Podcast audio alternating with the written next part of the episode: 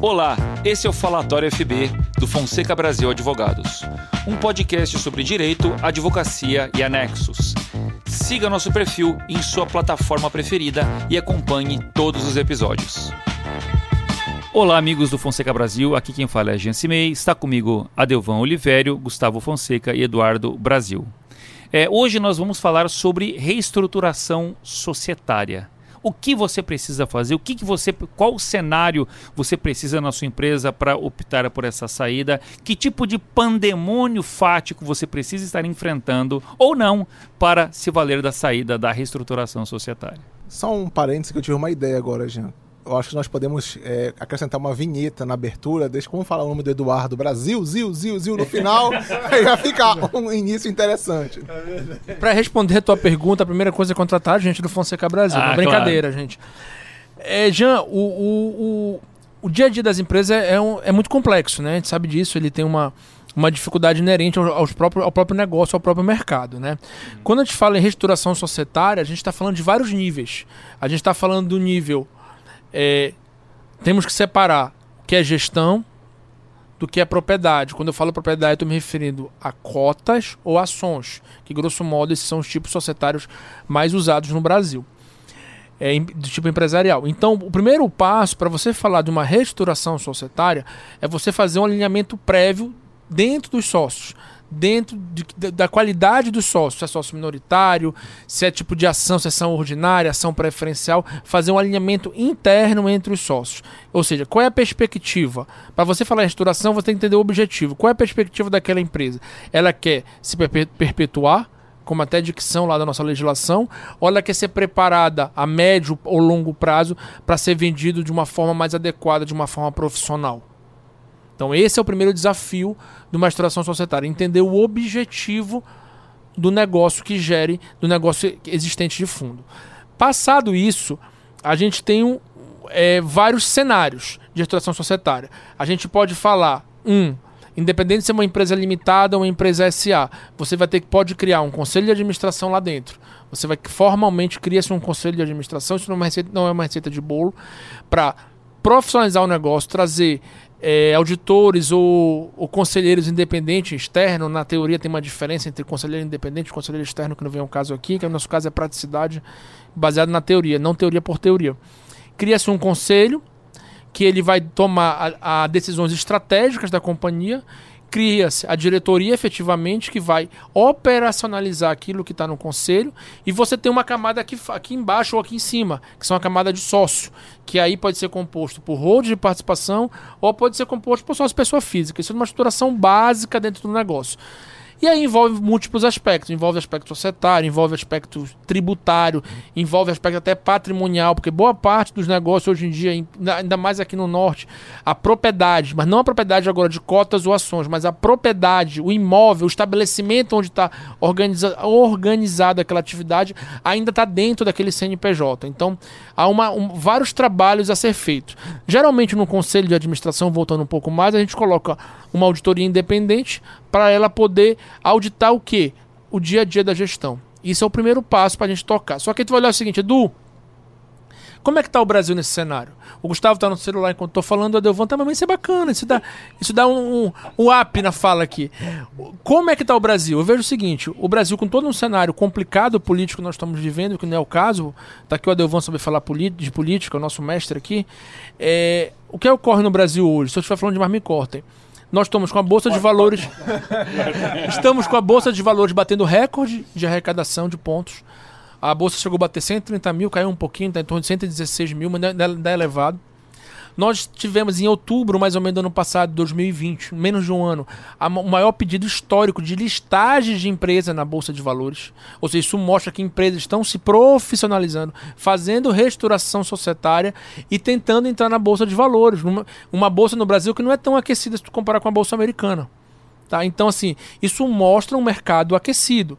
Você vai no estado do Pará, você viu nos últimos meses, agora 2021, o mercado de saúde se consolidando, fusão aquisições. Ou seja, vendas para investidores estratégicos ou em vendas para competidores. Então você vê todo um cenário econômico, aqui no Pará de agronegócio, por exemplo, de pujança no meio da crise. Nós que trabalhamos com construtor, o Adelvan pode falar, o Gustavo, vai ver a construção civil voltando a bater recorde, voltando a lançar, voltando a vender. Então é um cenário muito propício para negócios. Porém, um, nós temos cenário do mercado, mercado aquecido. Nós temos uma bolsa de valores em crescente, em crescente crescimento, desculpa a redundância. Porém, ainda, o nosso capital todo hoje de investimento vem de onde? Ou você se capitaliza um negócio via fundo de investimento, ou você se capitaliza via banco. Ainda não temos uma cultura de bolsa de valores tão forte no Brasil.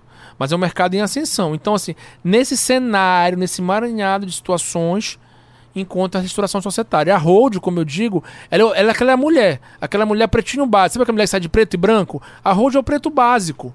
É o básico para qualquer um fazer uma operação. Mas existem mil mecanismos, outros mecanismos, para a gente poder organizar e construir soluções ou caminhos societários adequados. Eu tenho duas perguntas. A primeira vai responder? Claro que você sabe, meu amigo. É, a primeira pergunta é a seguinte: é, eu tenho empresa no Simples Nacional ou eu tenho empresa com uma lucratividade de 5 milhões por ano. Qual o tamanho de empresa, ou isso é, é, tem alguma relevância para é, indicar se eu preciso de uma reestruturação societária ou não? E a segunda pergunta é: eu tenho uma grande empresa, mas eu tenho uma empresa em que eu coloco. É, na administração, eu, a minha esposa, que lutamos para construir a minha empresa, e o meu filho, que não faz nada, só joga videogame para exercer a gestão. Você recomendaria a reestruturação ou não? Para que tipo de empresa é necessário? Para qual é desnecessário? Me diga isso. Primeiro ponto, a profissionalização, na minha, no meu entender, ela tem que ocorrer em todos os níveis. Independente se é uma empresa do, de regime tributário do simples, lucro presumido ou lucro real, isso é indiferente. A profissionalização faz parte em qualquer negócio. Você pode, ter, você pode ser um franqueado de um shopping, de uma loja de um shopping, mas é importante você ser profissional. Ponto. É, exemplo do teu filho. Primeiro, no teu lugar, você errou muito de ser sócio da sua esposa. Eu jamais seria sócio da minha esposa, apesar de eu amar e ter quatro filhos com ela. Ela me aguenta, mas eu jamais teria sócio da minha esposa. E você deve ser da sua também. Filhos no negócio a, deveria vir por meritocracia. Ah, é um negócio pequeno, eu não tenho como prepará-lo prepare, ele tem que fazer um curso de administração, grandes gestores vêm da área de, de engenharia, que faça uma faculdade afim, que vá se profissionalizar no mercado, depois venha assumir o negócio da família. Ou, se a empresa for um pouco maior, tiver lastro, ela pode criar um programa que os herdeiros, os sucessores possam adentrar passo a passo na empresa. O que não pode é um garoto que nunca fez nada na vida sentar um dia na janela e falar: pronto, tenho uma salinha, tenho um computador, virei dono do negócio, sem saber como tomar decisão. A tomada de decisão nos negócios ela tem que ser rápida e assertiva. E não é simples fazer isso. Então, é, serve a restauração societária ela serve para todos os níveis. Claro, alguns níveis você vai sofisticar mais do que outros. Para outros você não precisa construir uma hold, para outros você não pode não precisa fazer uma SCP, para você não precisa entrar com fundo de investimento, tudo bem. Mas ela é necessária. A, di, a dissociação entre gestão e propriedade é fundamental em todos os níveis. E qual é a tua primeira pergunta? É, é, isso abrange as, as, duas. Eu agradeço imensamente. Eu acho que eu te deixei de boca aberta, que você até Foi, isolou suas perguntas. Boca aberta, exatamente, pela segurança com que você manifestou todas as suas ponderações. O Adelvan não tem pergunta. Diga. Doutor Eduardo, é, primeiro, parabéns pela, pela exposição. Eu tenho, eu tenho uma pergunta. eu tenho uma pergunta. Quais são os aspectos procedimentais dessa reestruturação societária? Isso é tudo feito a nível negociar? existe, existe, existe necessidade disso ser homologado em juízo? Se a empresa estiver, por exemplo, passando por um processo, sei lá, de recuperação judicial, é possível falar em reestruturação? É Como é que funciona isso? Boa pergunta. A reestruturação societária existe em todos os níveis, como já dito. Ela não precisa é, de homologação judicial. Você está mexendo, você está mexendo no, no nível de, de gestão da empresa, não necessariamente no quadro de sócio. A posição acionária ela vai ser mantida. Então eu entendo que a princípio você não precisa de uma homologação judicial, até porque a interferência do, do judiciário é sempre de, é, ela, ela é tímida. O judiciário não pode entrar ainda mais no mundo do negócio, no dia a dia das empresas. Então eu entendo que não precisa disso, entendo que o procedimento disso é muito simples. Você pode fazer sempre, estando em conflito ou não, mas o melhor momento para te adequar o seu negócio com o trabalho de governança corporativa é no momento que você está bem, no momento que você tem um alinhamento de sócio. Se isso não existir, você pode construir um alinhamento de sócio. E nesse cenário entra a temática da governança corporativa, que ela permeia toda as relações comerciais. Tem empresas que às vezes que estão na bolsa de valores só por ter governança corporativa, elas vão para níveis da bolsa diferentes. A Ibovespa, ela tem níveis de bolsa conforme a governança corporativa e em tese, isso há estudos americanos que em tese as empresas tendem a valer mais, as ações das empresas tendem a valer mais quando é aplicado governança corporativa inclusive todos os seus pilares de governança. governança não é só teoria, governança é prática, é avaliações constantes, é conselho de administração, conselho fiscal aplicado e regulado com os marcos da governança.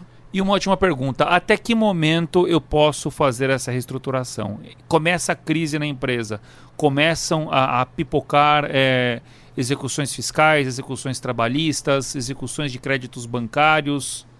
Boa pergunta. Primeiro, o Brasil vive em crise historicamente, desde a sua idade, quando você nasceu na Primeira República. Então, assim, o empresário brasileiro, ele vive nas crises. Então, assim, não há quando eu tiver crise. Nós estamos em ciclos de crise no Brasil, isso é fato.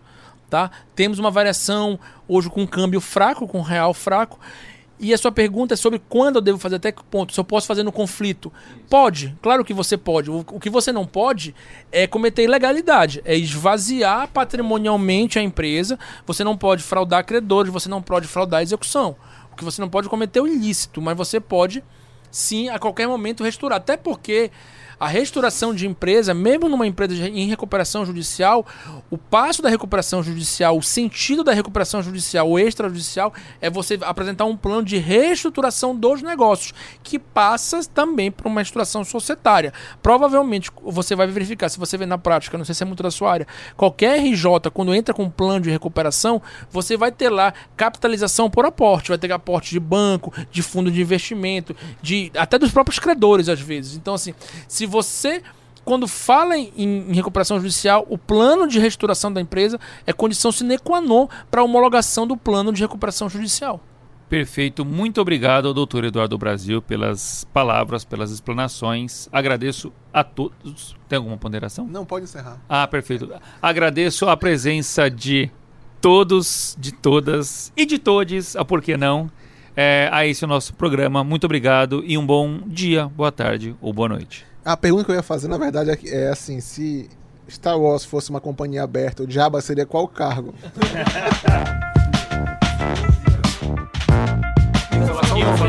Falatório, FB.